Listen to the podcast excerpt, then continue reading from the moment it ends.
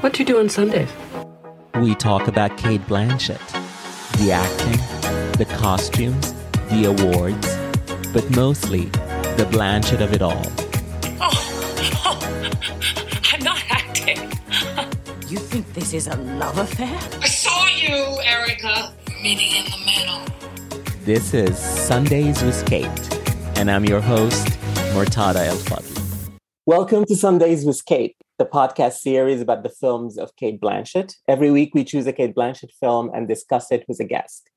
This week we're going back to almost the beginning of Cate's career and the film released just a few months after her international breakout in Elizabeth. We're going to 1999's Pushing Tin. And for this conversation, I'm very excited to welcome to the podcast for the first time the editor for Letterboxd and writer for the film stage and Paste magazine, Mitchell Beaupre. Mitchell, welcome.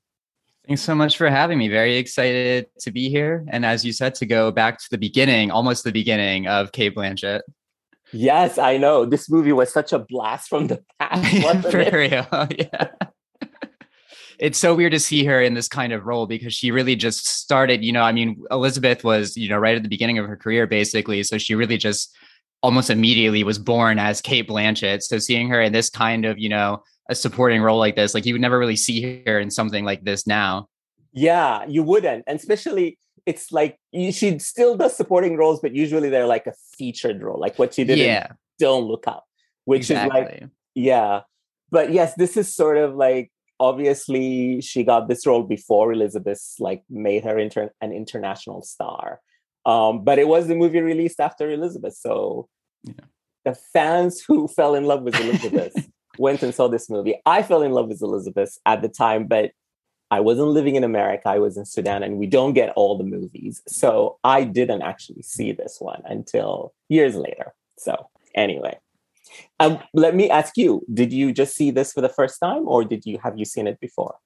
I had seen it before, probably maybe at least a decade ago. I so in like 2009 to like 2013 i worked at a video store and pushing tin was one of those movies that like we had a ton of the, these kind of movies like late 90s like early 2000s movies that we just had tons of copies of that you know we sold for like four dollars and couldn't get rid of them. So I just vividly remember seeing the cover of Pushing Tin like always because we just had so many copies of it. And I didn't watch it when I worked there, but or no, I guess I probably did watch it when I worked there. And like one day I just brought it home, you know, you see these four actors in a movie and it's a movie that you've like never even heard of. Yeah. like, what is that? How they get these four actors and it's a movie that I never even heard of. So I checked it out. I didn't really remember it that well though. So I rewatched it the other night for this and it, it felt very much like a first time viewing because it had been so long since I had seen it.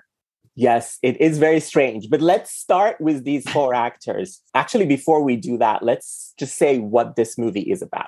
So, Pushing Tin is directed by Mike Newell. It is about two air traffic controllers played by John Cusack and Billy Bob Thornton. One of them is sort of cocky and determined. This is IMDb. And the other is restrained and laid back.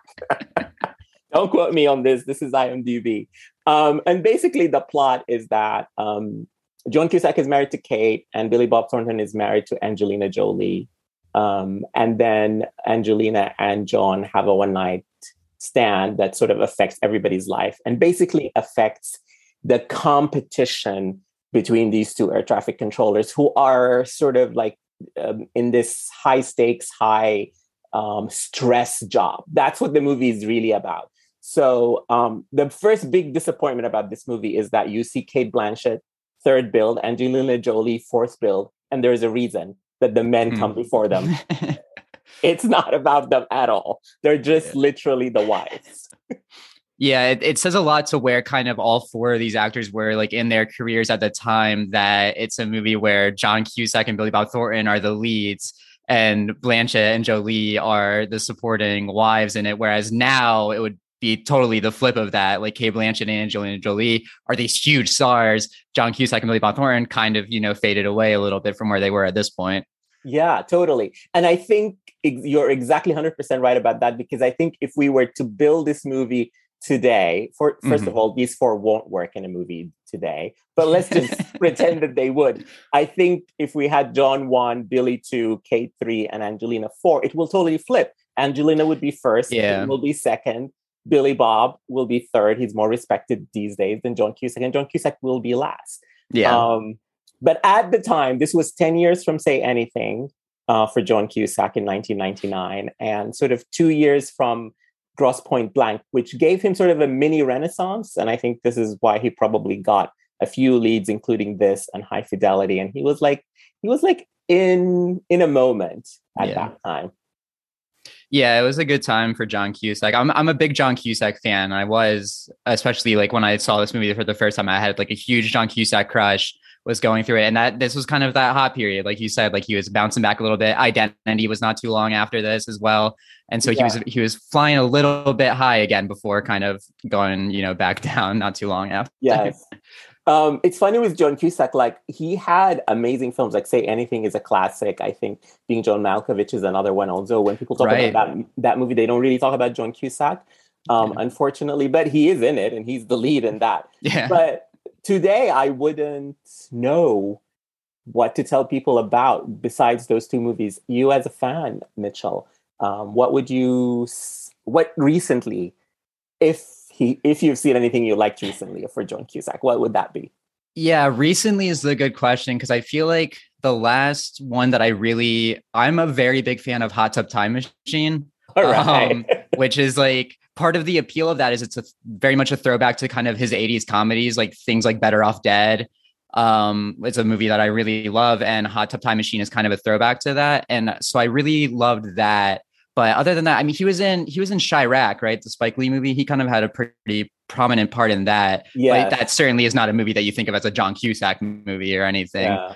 Um, but yeah, so it's it's really like kind of the 80s, 90s, maybe early 2000s ish, where it's like that's like his hot period. That's where like my John Cusack fandom comes from. But yeah, it's it's a little bit disappointing that he's kind of fallen off the radar. Yeah. And sort of 1999 was also sort of like they captured Angelina Jolie. She has the smallest of the four for the of the four roles. And sort of they captured her right. She became supernova Angelina Jolie superstar because this was Yeah. maybe a year after Gia and less than a year before she won the Oscar for Girl Interrupted. So right at that moment. Yeah, I was I was honestly even surprised that it was as small of a role because I mean, like Hackers was really big, and that was you know a few years before this. So I was surprised that she wasn't more prominent than she is. Mhm. But it's it still does make sense. I mean, especially being you know kind of a young woman in Hollywood at the time, it makes sense. Yeah, absolutely. And Angelina sort of um has a very spotty filmography. Like she's a she's Yeah. a great actress and an amazing star, but her filmography is very spotty. Like even 1999, which was the year she broke out, 1999, 2000, and won the Oscar for Girl Interrupted. Like her other movies were The Bone Collector and Gone in 60 Seconds. Two Right? Yeah. nobody talks about now, but they were huge hits at the time. Yeah. Yeah. Yeah. Yeah.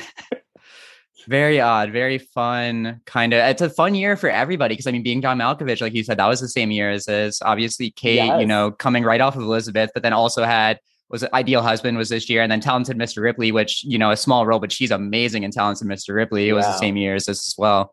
So it's it's an odd year for kind of everybody that's in this movie. Yeah. And we haven't talked about Billy Bob, but I think this was a couple of years after his breakout with Sling Blade. So he was Yeah. also riding was- high on that.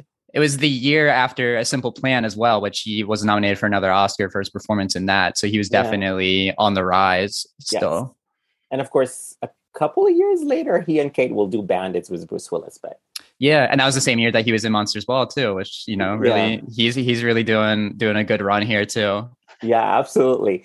And maybe the reason they all came together to do this movie is Mike Newell, the director, who was also riding high at the time because Hmm. he directed um, Four Weddings and a Funeral and Donnie Brasco, which were two very successful, very different movies in that era. And this was the follow up. Yeah, he's got he's got a really kind of eclectic filmography. Like just I mean, looking at those two and then this, he had Enchanted April in the early '90s before Four Weddings and a Funeral, which you know was a really kind of um was it like period piece, you know, and it's it's a really interesting filmography to see just all of his films together because he's not really a director that maybe a lot of people when you see his name that you really think of like a specific movie for or specific movies for but he was one of those kind of guys around this period where he was just doing a bunch of different stuff but like hitting everywhere where he was doing because all those movies that we mentioned you know are acclaimed mm-hmm. movies and then after this kind of takes a, a downward fall, you know, similar to the men in the movie. yeah. I think my theory about this, when this theory was born just from looking at his IMDb, is that Pushing Tin is the movie that sort of like derailed him basically and pushed his career down. Yeah, you've got to think because I mean, Pushing Tin, and then so Mona Lisa Smile was the movie that he did like right after this, which was supposed to be. I remember, I'm pretty sure like the Entertainment Weekly cover. I think it was like their like fall movie preview cover was Mona Lisa's Smile for that year. So it was like really pitched as the big like Oscar movie of mm-hmm. that year. And I think if I'm right, it's the first movie covered on the podcast that said Oscar buzz.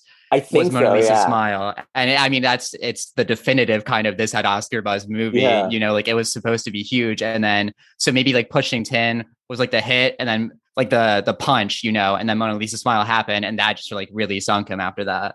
Yes, he continued to work though. He made yeah like notorious bombs, like Love in the Time of Cholera, which you you take that wonderful book by Gabriel Garcia Marquez, and I don't know what he did. I haven't seen it, but I don't know anybody who's seen it. But it must have been bad. and then, yeah. of course, he did the notorious Jake Gyllenhaal flop that completely changed and derailed Jake Gyllenhaal's career too. Uh, Prince of Persia. Yeah, yeah. And then the Great Expectations movie after that, which I am pretty sure I've seen, but do not remember a second of that had Helena Bonham Carter and Ralph Fiennes in it. I don't remember it at all, but I remember oh. it coming out and thinking that I should see it because of the cast, but it just feels like one of those anonymous movies. And then fascinatingly, I was looking him up because I was curious kind of about his filmography that his most recent movie is something called the Guernsey Literary and Potato Peel Pie Society from 2018, which is a movie I've never heard of.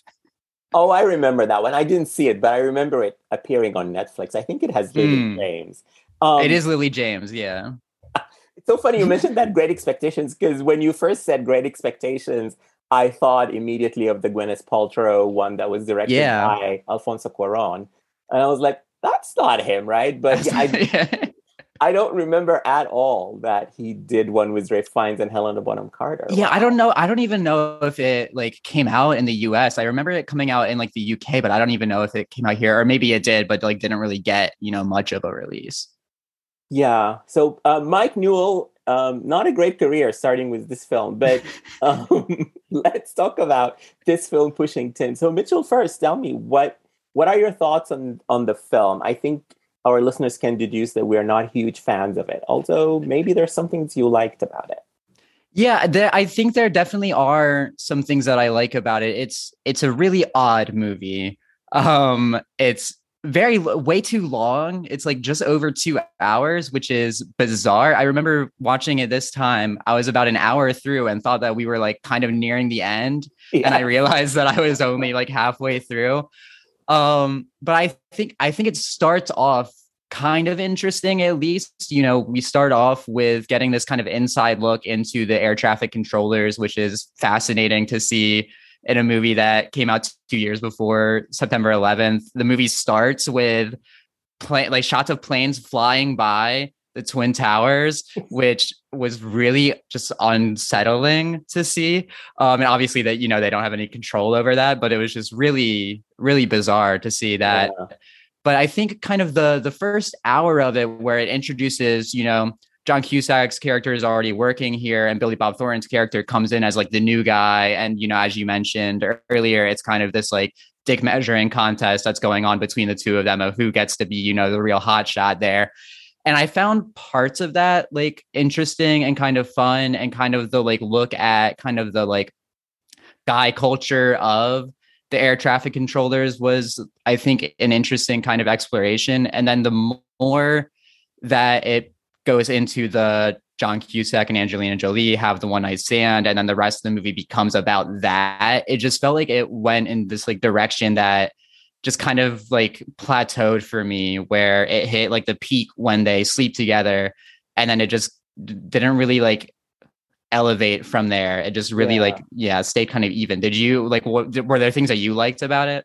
Um, I think the setup is really interesting, like like what you said about Yeah. the um the sort of like the job and the stress of it, and like sort of like that. And I thought that the fact that after he sleeps with his wife, Billy Bob sort of tries to insinuate that he's attracted to Cate's character and he might seduce her. I was like, oh, this movie's going somewhere. Maybe Yeah. there is like I don't know, compromising strangers kind of vibe. It's going to Yeah.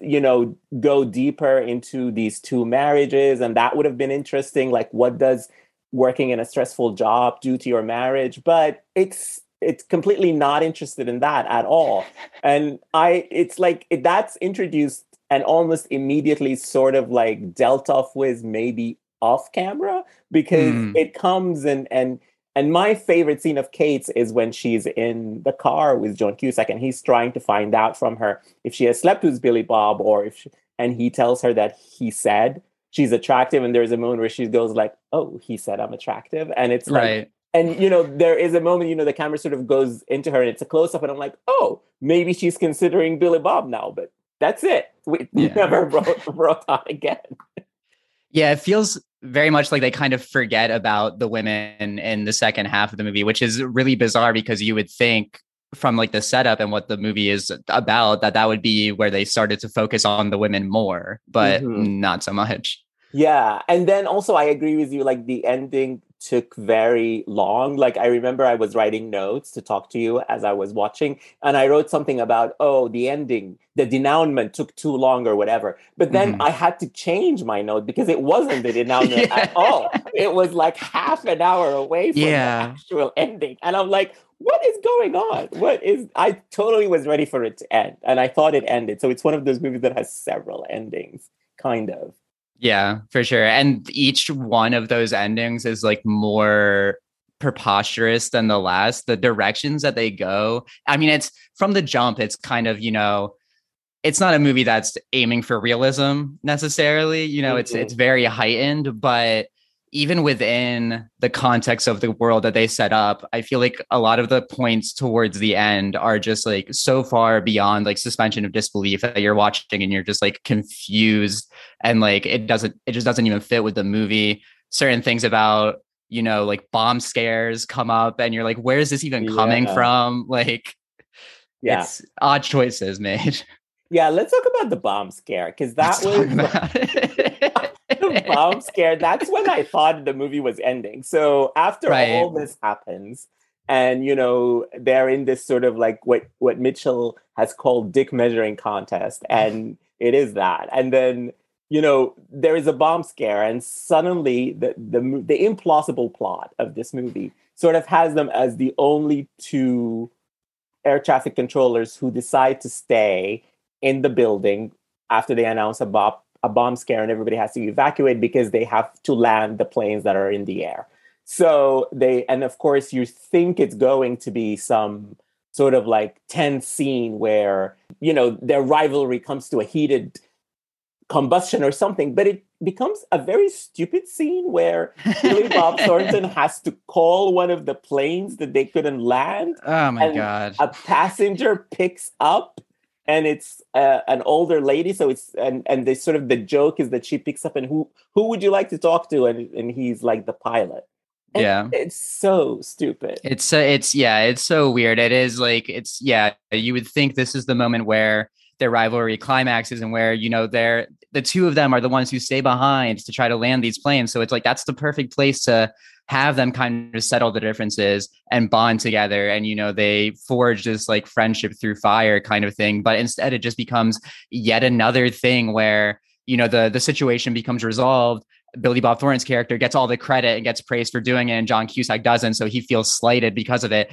And it's just, yeah, like you said, like that's kind of the perfect place to end the movie. It feels like the organic place to end the movie, but instead it just becomes another thing to, you know, keep fueling this like tension that's already there. Like we already, we don't need that to establish, you know, the rivalry between them even further.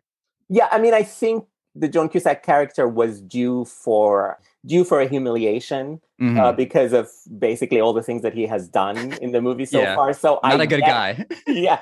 So I get it, but why do this like, you know, sort of huge, big, implausible plot, plot point to just Yeah. humiliate him? Like they could have done something else that's Yeah. simpler and fits the tone.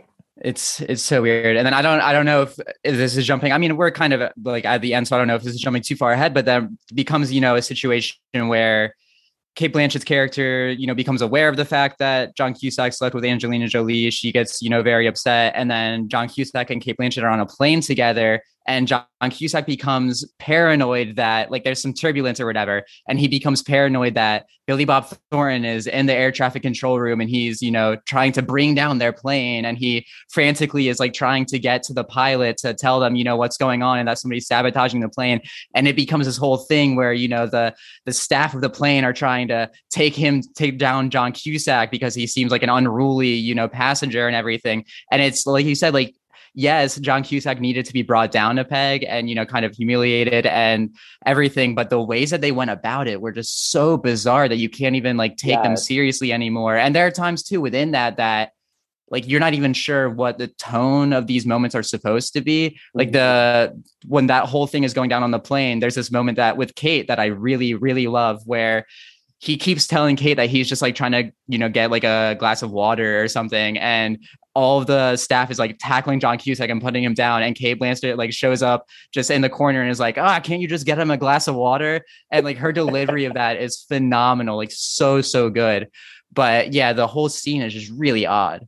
Yeah, I mean, I was thinking about this like, why does this movie make all these very strange choices? There's a lot of sort of like big gestures, sort of high concept plot Mm. twists. And I'm just like, is this sort of like what studio filmmaking was in the 90s? Like, it feels Right. like, you know, somebody was sitting in a room telling the, and there are two guys who are credited with this, uh, with the screenplay, but like, it feels like this is a room of executives saying, well, it's been an hour and 15 minutes. We need a big moment here. Yeah. So let's put a bomb scare and Yeah. let's put some turbulence and get John and Cate in a plane. And, you know, I'm not saying their name characters. I think her name is Connie and he's Mr. Falzone. So let's yeah, put Falzone. Nick, Nick maybe. Nick Falzone. Yeah. So let's put Falzone and Connie and get some turbulence. And it just feels like it, it has no link to any sort of plausible human behavior.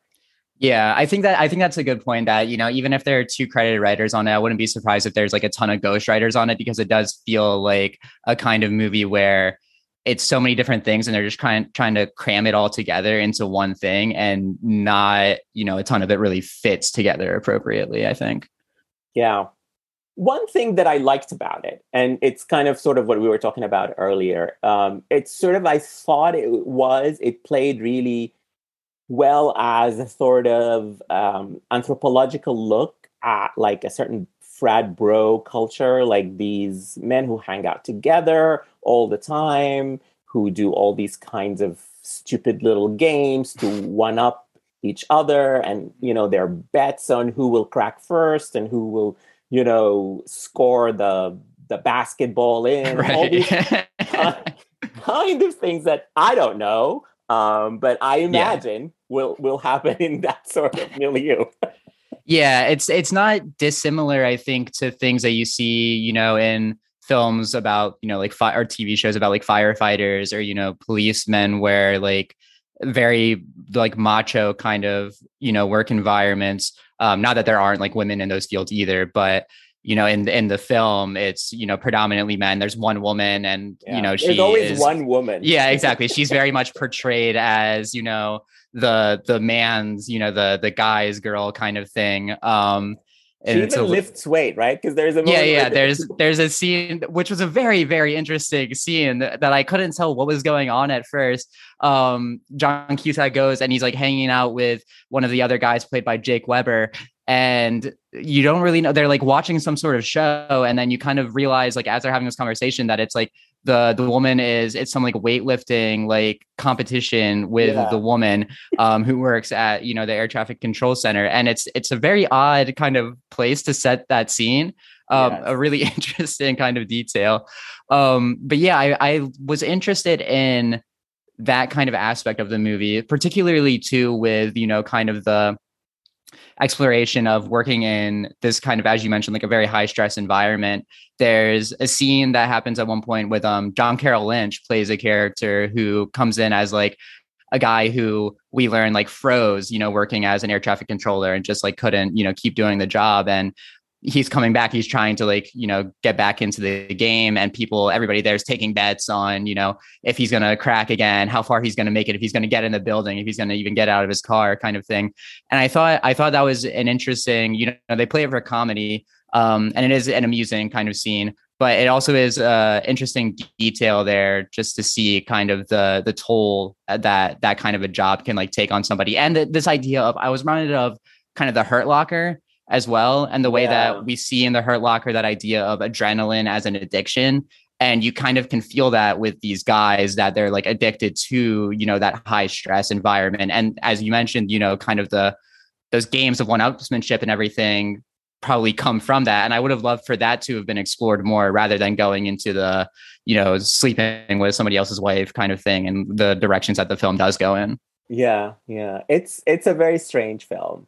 It's very um, strange let's talk about Cate. And yes, we'll, I'll take this opportunity to ask you a few um, questions about Cate. Um, mm-hmm. So this was not, I assume, the first time you saw a movie with Cate Blanchett. So Correct. do you um, remember your first movie and sort of your first impression of her?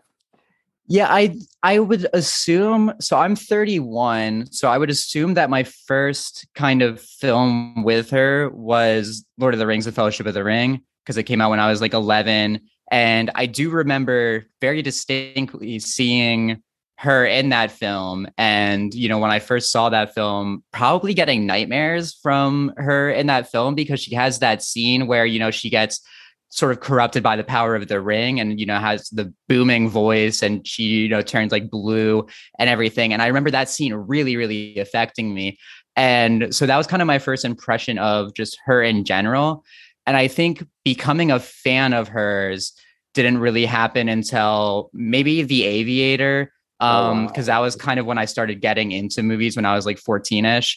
And obviously she's amazing in that. And then by the time 2006 rolled around, when she has Babel, The Good German, and Notes on a Scandal, that's Big when year, I yeah yeah that's that's when I was all in on Cate Blanchett and was like okay this is one of my favorite actresses you know I want to see everything that she does and I think that was probably around the time when I went back and finally started seeing you know Elizabeth and kind of the earlier stuff too yeah um, I was there at the beginning with Elizabeth. Yeah. So um, I'm a little older than you, so I was there at the beginning with Elizabeth.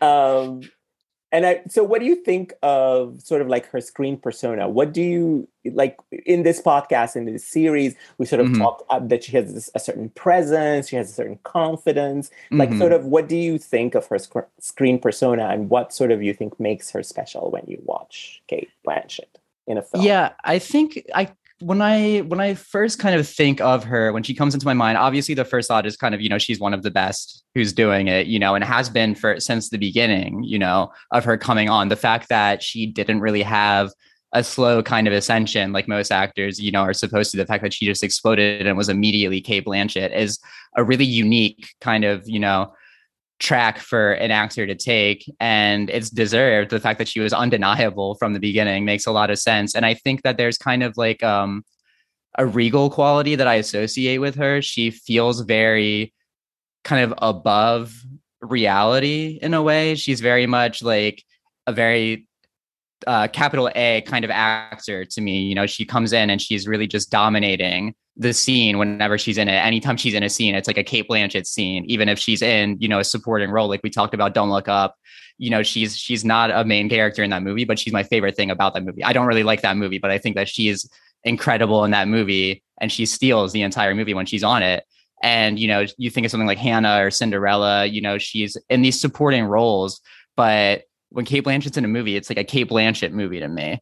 And I think that that's, you know, a really distinct kind of quality for any actor to have. Mm-hmm. But at the mm-hmm. same time, even though my mind first goes to kind of those big kind of performances of hers, I'm also really impressed when I think about her, when I let my thoughts go further with her, the fact that even if that's where my mind goes to first, she does have these like really naturalistic performances as well that she can dive into. And I think that's part of what makes her so special is that even if she can go big, she also has, you know, this like naturalism to her that fuels that, I think, and that she can tap into with a movie like Little Fish is like a movie that I really yeah. love and think she's amazing in. And that's like such a totally different performance than you would initially think of with her, maybe. Yeah, and you know that's one of the very few movies she made in Australia. Yeah, but I agree with yeah. your point that she's very versatile. Um, yeah, and yes, she sort of does the heightened performances very well. Like you know yeah. when she's doing a Carol or where she's doing Katharine Hepburn, you can't do Katharine Hepburn without doing Katharine Hepburn. So yeah. she does that, but but she also does other things, and that's what makes her interesting to talk about. Yeah, for sure. Yeah, it's it's such an interesting career too. She goes all over the place. Yeah. But here she is Connie. And as we talked about, um, I always talk about the Cate Blanchett look because you know she loves a wig and, and, and she loves an accent. And she sort of has both in this. So she has a blonde perm with a with with a fringe in this yeah. look. it's a very um striking look from the second, and especially with the accent too. Like from the second that she's on the screen, you're like, okay, we're we're in Cate Blanchett territory right now, and you know it's it's a nice place to be. Yeah, it's very Jersey, but I guess yeah. it's sort of like it's so different because Carol Aird is a, a Jersey right, yeah, too, but not not like not, not like, like Connie Falzone. Yeah.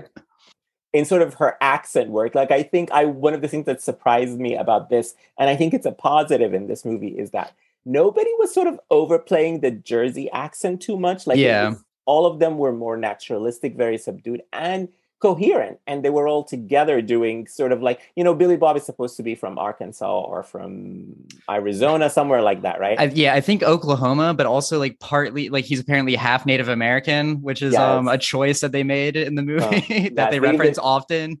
Yes, that's like um it was kind of you know, borderline offensive. We don't need to get into it. it's it's but, not great. yeah. Um, but I brought him up because um, he has like a southern accent, which is yeah. the Billy Bob accent. So he's not yeah. doing Jersey, but like, you know, uh, Cusack and Cate are doing the same accent, which is a sort of not a big accent at all, which I, I was surprised by that because, um, you know, in this, in this movie is sort of like, it's not heightened in any way. It's, it's a more realistic movie, despite all the high jinks. Like yeah. I think it's it's set in a realistic milieu, so the accent sort of fits that. Nobody's trying to like do a big a big accent here. Yeah, it could have gone a lot bigger, and I think that the choice is to not go that big. We're really smart, and I think that it's also you know it's the kind of role where if you had a lesser performer in the part, it wouldn't have been as interesting. Cate's role because yeah. I think that on paper there's probably not a ton there, but she makes it feel really alive and really fun. She has like a ton of fun in this movie. And I, you know, I mean, it might be because I was watching it under, you know, the pretense of us doing this podcast. So I was like really focusing on, you know, her. But yeah. I think she's probably the best thing about this movie because anytime that she's on the screen, like she really pops. There's a whole running thread through through the film with her doing this art class and anytime that her art class gets mentioned is like it's so funny. There's a scene the when John Cusack sleeps with Angelina Jolie's character. Um, he comes home and Cate Blanchett is, you know, home and she shows him this work that she did in the art class. And it's this um this work, this I, am not sure exactly what the like material of it was, but she had to uh draw John F. Kennedy. Yeah, a portrait of John F. Kennedy. And it's just like such like an odd little moment, but it's also so sincere. Like he he tells her that it looks, you know, like John F. Kennedy. And she her reaction is like, you can tell who it looks like. You can tell that it's supposed to be JFK. And obviously it looks exactly like him. But she's like, you can tell that it's supposed to be him. And he's like, Yeah, of course. And like she just seems so sincere. And it's like such a sweet little moment. And it's it's heartbreaking because we know that you know her husband just cheated on her mm-hmm. which is devastating. And she's having this you know moment of really feeling loved by him and you know seen by him and like in like this passion that she has. And it's it's really it's a sweet moment that has a lot of layers to it. And i i don't know if another actor could really sell that the way that she does. Yeah i agree with you um, I think she sells it really well. I just wish there was a little bit more of me to this role. Yes. And I, uh, what I also liked about this performance is that this is a different Cate Blanchett. Like, I think one of the things that she always plays is that she's exceptional, or her characters are exceptional. They're very mm. confident. And, you know, Connie is not confident at all. She is the opposite of that. Like, she's not comfortable in her sexuality, doesn't think maybe she's attractive enough, especially when compared to Angelina Jolie. Yeah. Who, um, and is not confident in her marriage, is not confident in her intellect, like or in her talent, like everything. She's she's always questioning. She is in most of her scenes. She's looking for validation from her husband, yeah. and it's sort of to me that's sort of le- the antithesis of what usually is the Blanchett screen persona. Yeah, yeah, I couldn't agree. That's a really that's a really good point, and I couldn't agree more. I think that's what helps this feel like such a unique performance within kind of yeah her her oeuvre is that it's not a very dominating kind of character. It is somebody who's more reserved and that insecurity is really there. And she yeah like you said she's always trying to find things to like make herself more interesting. She's you know constantly talking about like learning wanting to learn french. And that you know becomes like a thread that comes through too. So like that plus like the art class she's always looking for these things to like be more than you know what she perceives as just the you know stay at home wife kind of thing. And i think that you can feel that in the character for sure. And i think the movie is interesting. I already you sort of i think alluded to this earlier but i find it unforgivable that you would cast cate blanchett and angelina jolie and not have them interact at all yeah. or give them one meaty scene. I mean, they we they should have had I don't know, not necessarily a confrontation because that's not what I want to see them do, but like they you know they they are at odds in this movie, but whatever it happens between them, if anything, doesn't nobody cares about for in this film at all. But they do have a very interesting scene together, which is very brief interaction. So this is at a party where um, everybody who works, um, the families of everybody who works as a air traffic control in that part of Jersey, they come together for this party at somebody's house, and sort of all the wives come together, including Cate and Angelina, and they talk about sort of like the husbands, basically. Um, I don't think this movie will pass the Bechdel test because even in that scene, all yeah. they're talking about, they're, talking about, they're talking yeah. about the husbands. But what was interesting to me is that it's sort of another note of how stressful this job is because I think the conversation there is about how divorce is part of this of this job mm-hmm. because everybody says, "Oh, I'm I'm the second, I'm the third, I'm the fifth, whatever." So it's never like nobody is married just to one person. Divorces mm-hmm. happen and they're sort of normal and it becomes sort of a joke. In, th- in fact, that's what they're laughing at about at Cate's character because she's a first, which means that she's defending her husband because of that. Yeah. Yeah, that's that's an interesting scene, and like I wish, like you said, like I I feel like there is more that really could have been there with you know not just the wives but also with Blanchett and Jolie's character specifically. There's this later scene after kind of the affair happens where um, John Cusack and Cate Blanchett's characters go out to their like favorite restaurant, and it's the restaurant that John Cusack's character took Angelina Jolie to before they slept together. And they get there, and of course, Billy Bob Thornton and Angelina Jolie are both there as well. And it's this awkward scene, and we kind of all see it through John Cusack's character's perspective. But mm-hmm. Cate Blanchett really wants to, you know, find this um this like community with you know the other couple and there's like a lot of like fun that has had between like the three of them bonding and Cusack kind of being left on his own and not really mm-hmm. having a good time but it just made me think about like what a more compelling movie this would have been if we had been able to see Blanchett and Jolie's characters bond more and them have more of this relationship together before yeah. everything kind of went to shit, you know? I'm glad you brought that scene because I thought the editing in that scene was very odd. Even yeah. though it's a four person scene, the editing makes it seem as if it's only John and and Billy Bob. Like, yeah. you know, Cate and Angelina are there, but they're never part of the frame. It's very odd editing um, yeah. in that scene. And it sort of sort of proves the point that you were talking about. That's so so let's talk about the ending of this film because Pushing Tin has a very sort of like big gesture ending. So John Cusack is very famous for Say Anything, which actually has one of the most classic big gesture romances ever. Like, you know, when he holds the boombox, everybody Yeah. knows it. He holds the boombox up high for Ione Skye and and all of that. And it's like a that a thing that has been referenced a lot since that movie came out in 1989. And I think somewhere Pushing Tin was trying to recreate this maybe. I, it's the only reason I can think of to sort of include this in this movie. Yeah. So I'll set it up and tell me what you think, Mitchell. So um, in the end, Cate has um, Connie. Let, let's call her by her name. Connie has left him, her husband, and because of the affair, and because he's like loo- uh, he's a loose cannon and all kinds of things, and she leaves and goes somewhere else. But then she's coming back to New York to um, on a plane to pick up her things to leave him forever. And of course, she's in the plane. She's called to the cockpit. The pilot wants to talk to her. And then it's John Cusack in the air traffic controller talking to her through the microphone in the cockpit, asking her to forgive him and be his wife again, and all of that. And it's sort of like the air traffic controller version of the boombox. Right. yeah.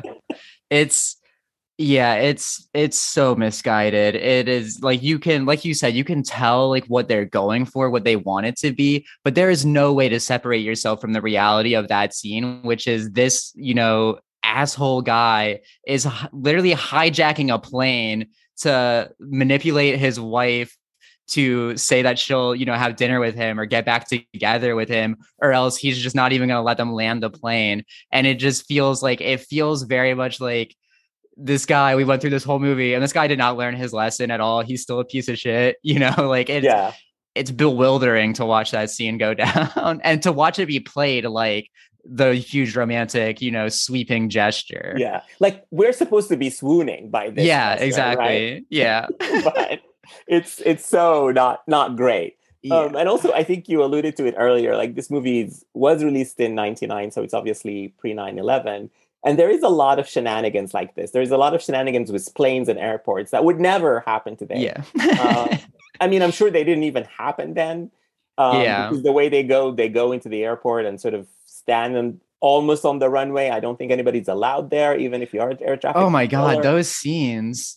Those scenes there. Yeah, what what you're referring to are, you know, these two scenes with Billy Bob's character first he like is kind of mythologized for going on to you know the like tarmac i think and like standing underneath a plane as it's like landing and we see a footage of it where the plane comes in over him and he just gets blown away and it's like cgi'd and like the word like the the effects on it are so bad and you it like you kind of have to forgive them because it's this really weird period of time where like post Jurassic Park when they were putting effects like into like every movie because they thought like oh we have this cool technology and post like Terminator 2 and like you know we have this cool technology but like it just does not age well like whatsoever. It looks so bad. And then later they bring that back because Cusack's character goes out there with him and they do the same thing as a bonding kind of thing between the two of them and it is it is really hilarious and not the way that they wanted it to be. Yes, it's it's very strange, and I think this movie now will will never be made. Scenes like this will just never be included Yeah. because they won't make any sense. They didn't they didn't make sense then, I'm sure, but it, it Yeah. would even be more strange these days. I wonder what air traffic controllers thought of this movie when it came out. Yeah, I don't know. um, so this movie was kind of not received very well. Like the reviews were middling, the box office was almost non-existent. yeah, really um, bad box office. Yeah, and it's a blip, I think, in everybody's career, but they all chugged it off and went on to do other things because that same year, each of the Forest principals, as we talked earlier in in this podcast, had better movies and better th- things were coming just around the corner. So Mhm. nobody cared that much, Yeah, it's Except it, it- except Mike for Newell. Mike Newell. Yeah, who did not recover. yeah, it's exactly. it's weirdly like one of those like very anonymous movies you know i mean working at a video store seeing the cover you know 20 times a day and thinking i have no idea what this movie is but i know and love all the actors in it like how does this movie you know 20 years on have no or 10 years on i guess at that point have like no cultural footprint whatsoever None at all. I think the one thing that maybe this movie is might be remembered for, but I don't think anybody mentions it when they talk about Billy Bob Thornton and Angelina Jolie, but they actually met um, making this movie. Although, according to my research, and that's just me reading the Wikipedia page of Billy Bob and Angelina's uh, personal relationships, is that they met on this movie, but actually didn't get together until a year later because they were both in relationships with other people at the time. Um, but this is the movie that sort of gave us that relationship that in the early aughts was a very famous and notorious Yeah. relationship.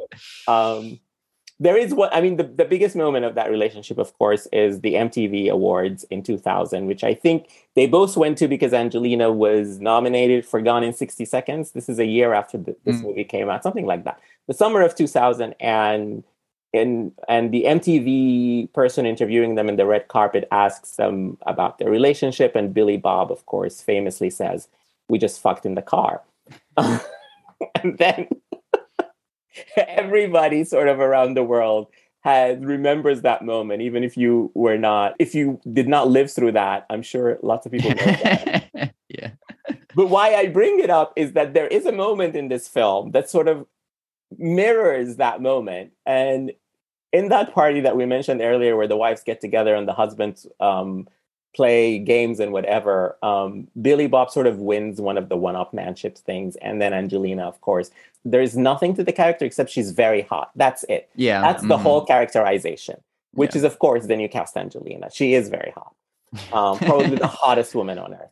Um, but but anyway so she goes up to him and gives him this sort of like long wide mouth open kiss and it's sort of and then everybody around in the party with all the extras all the cast of the movie they're sort of they're with open mouths they're just looking at them like what the fuck is going on and i Yeah. think that sort of mirrors what the world sort of the reaction of the world to that we fucked in the car moment yeah, for sure. It feels totally like the on-screen relationship in this is mirroring what we would know of as the off-screen relationship of them. Because also there's that the scene that you mentioned when you know John Cusack and Cate Blanchett come into the restaurant and Billy Bob Thornton singing and Angelina Jolie's like on kind of the like stage area with him, but she's like down on the ground, like on her knees or something, like holding on to him, like yes. in this very like it's like a BDSM kind of like tableau of the two of them that is really weird and like you just imagine all of these it's like a family like Italian restaurant that they're in and I'm like if I was in this restaurant like in real life like everybody would be like what is going on with like these two here you would think the way they were behaving, these are two characters who will give each other a vial of their bloods. right on their neck. yeah yeah exactly exactly So no I don't, surprise there I, I don't know if this is art imitating life or life imitating art, but maybe Yeah. they, they got the blueprint for their relationship from this very strange yeah film. yeah the, Um, chem- the chemistry is there for sure yes, absolutely. Mitchell, I wanted to play a very short game with you. It's going to be fun. let's do it Um, so we have talked a lot on this podcast, and if you've um, if people have listened to other um, episodes of the podcast, we talked about Cate's re- chemistry with her female co-stars like Judi Dench, Sandra Bullock, and of course Rooney Mara. She doesn't really have chemistry with Angelina Jolie, but that's just because they're not in that many scenes together. So I thought we could flip that this time, uh, because she also acted with a lot of guys Mm, um, two in this film. Um, so I will name the co-star, and okay Mitchell try and guess the film. It's going to be very easy, but not too easy because the guys I chose, you know, these are not the most well-known. I'm not going to say Brad Pitt or Leo DiCaprio. These are sort of like other people that might not be top of mind. Are you All ready? right, yeah let's give it a shot Okay. So the first person is Colin Farrell. um well he was veronica guerin right Yes, he, Okay, he- he has a cameo in Veronica Guerin. yeah Um, uh, what about Eric Cantona, the French football player? french football player um yeah i probably am not gonna know that one So Eric Cantona, this is it's very funny to me because he has a very small role as the as one of the people in the French court in Elizabeth. Ah, yeah, okay, yeah. There's no way I was going to get that. but he he was very famous around this time, around the time Mm. that Pushing Tin came out, which is why I brought him up. Mhm. Um, so Matt Damon is as famous as Leo or Brad Pitt, and we talked about the talented Mr. Ripley, which he was in with Cate same Mhm. year as Pushing Tin. But they made another movie later in their career. Do you know them film? they were both in the Monuments Man, They were the Monuments Man, which we haven't done on this podcast yet. a but- movie that everybody knows and loves. yes. A movie that I saw in theaters.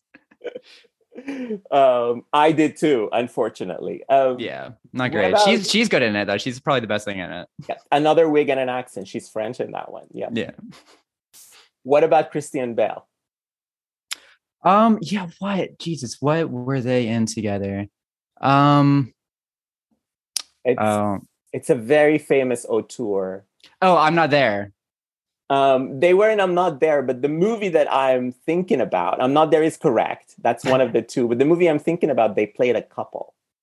Played a couple. Because in I'm Not There, they, you know, they play the same character, but they don't really share any scenes. What were they a couple? And this is gonna. I'm gonna be like mad when if I so don't think about it. this is a very famous director, American. He's probably in his 70s, maybe older. He did a lot of movies and then and takes long breaks. He's famous for spending years in the Oh, um. So which which one were they in? Was it Song to Song? Is the It was one? the No, they were in um To the Wonder, right? No, ah, Knight of Cups, Knight of Cups, Knight of Cups, Knight of Cups. There we Knight go. of Cups. You got it.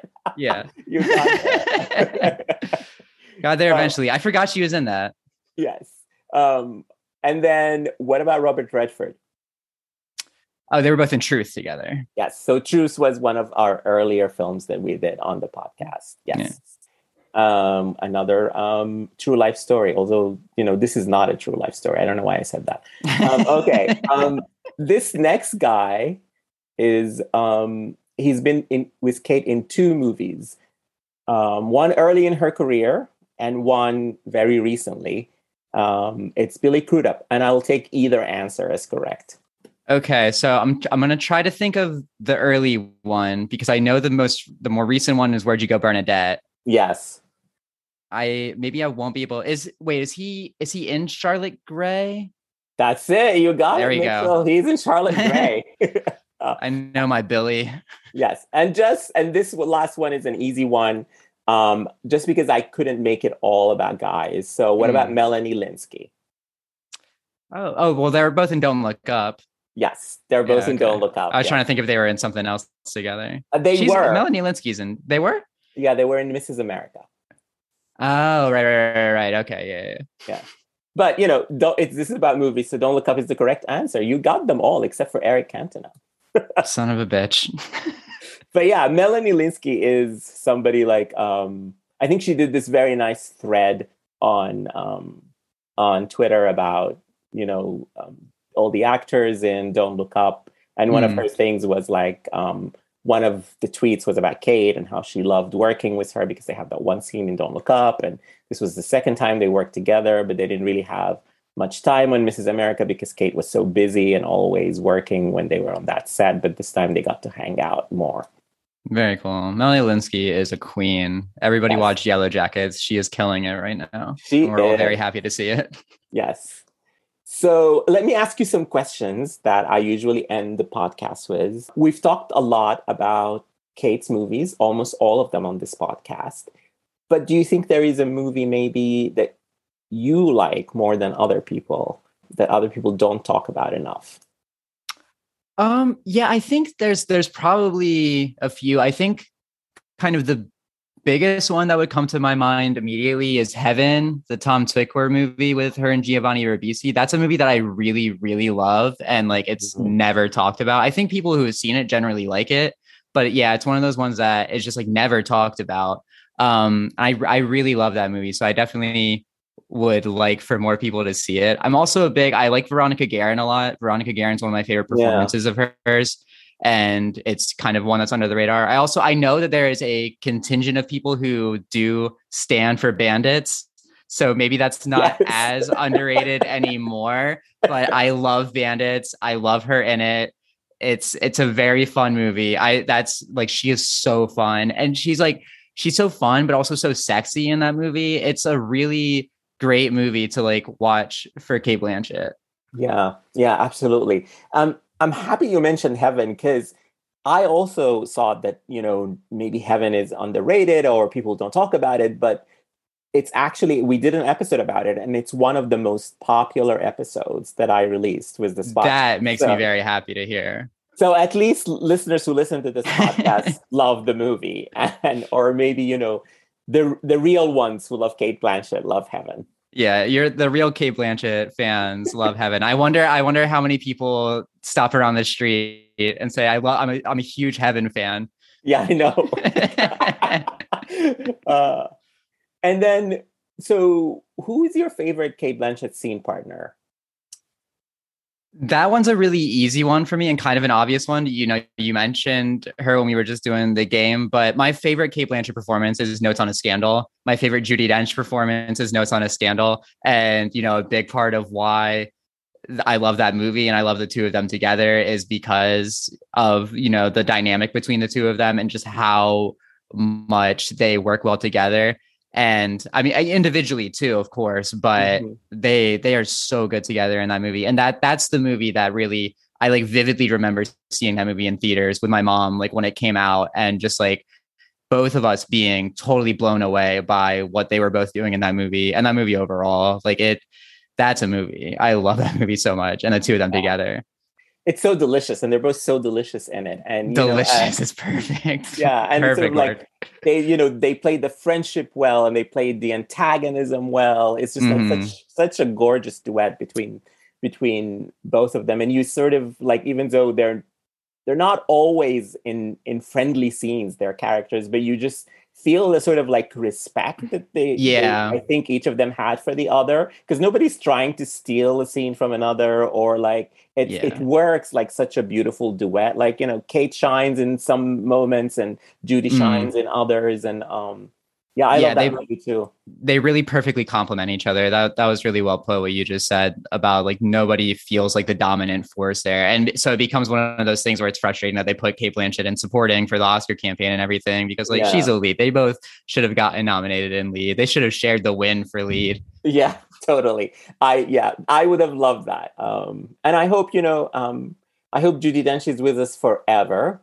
Um, of course, and hopefully she and Cate can do another another project together um, yeah. soon. Let's get the sequel. Yes, let's do it. so let's end with who would you like to see her work with other than the Dame Judi Dench?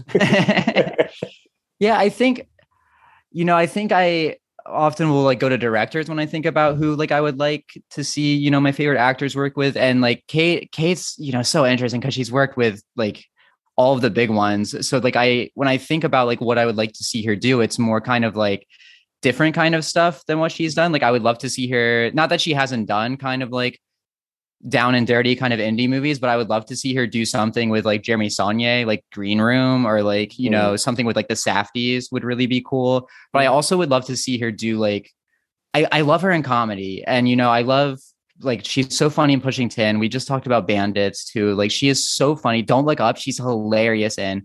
And i like she brings comedy to a lot of different roles. I mean bernadette you know she's really funny in bernadette as well. Yeah. um and i'd love to see her do more of like a like straight up comedy. Like i would love to see her do like a rom-com with somebody like idris elba or like randall park or somebody like that oh, you know wow. just really like dive like into that kind of aspect of it. Would be like so fun to just see her do a comedy like that and like a romance too and like yeah. just a pairing like that would be really interesting i think.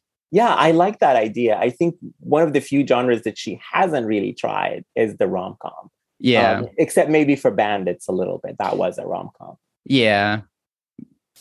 You know like a three-way three-way rom-com. Yeah. That movie was movie. very into polyamory. Like that that ending was yes of- yeah very much so very progressive for its time. yes, absolutely. Mitchell, this has been so wonderful and a joyful conversation. Thank you so much for coming on the podcast and talking with me about pushing tin. I really appreciate it. And I love, love chatting with you.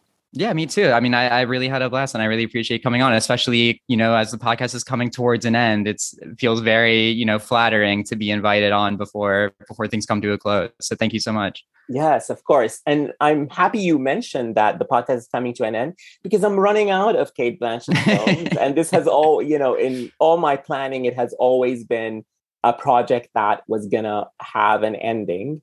Um, yes, Cate is um, working and has a lot of movies coming out, um, but you know those are going to come as they come, and maybe then we'll come back. But um, I am thinking of how to end the show. So, listeners, if you have a suggestion of what you want me to do on the last episode of Sundays with Cate, for now, you know, when she comes back and does a Pedro Almodovar movie, of course I'll get on. I can talk about it. But but for now, um, we're going to end it in a couple of weeks. So let me know what you want me to do in the last couple of episodes. You know, there are some movies that we we haven't discussed. I'm not going to do the Terrence Malick movies because Terrence Malick is not a director who's like this is a podcast about acting. So those movies are not really about the actors. So those I'm not doing, but there are a couple of others that we will do before we end. So suggestions, you know, give them to me in the comments on Twitter, wherever you want. And Mitchell, Thank you so much again for coming. And before we go, um, let our listeners know where they can find you and your work. Yeah, you know, as as we said, like I'm I'm a senior editor at Letterboxd, and I write for a bunch of different sites like Film Stage and Paste and the playlists and stuff like that. So I think the the quickest, easiest way to find anything I'm doing is just follow me on Twitter. Uh, my handle's at it is Mitchell, and anything that I'm posting, um, anything that I'm writing, you know, I'll post up there. So I say that's the best way to see my stuff yeah, and give Mitchell a follow. They're a wonderful follow. Um, I enjoy your Twitter so much. Oh, thank um, you so much. and you can find me on Twitter at me underscore says and follow the podcast on Twitter and Instagram at Sundays with Cate. And until next time, thank you for listening.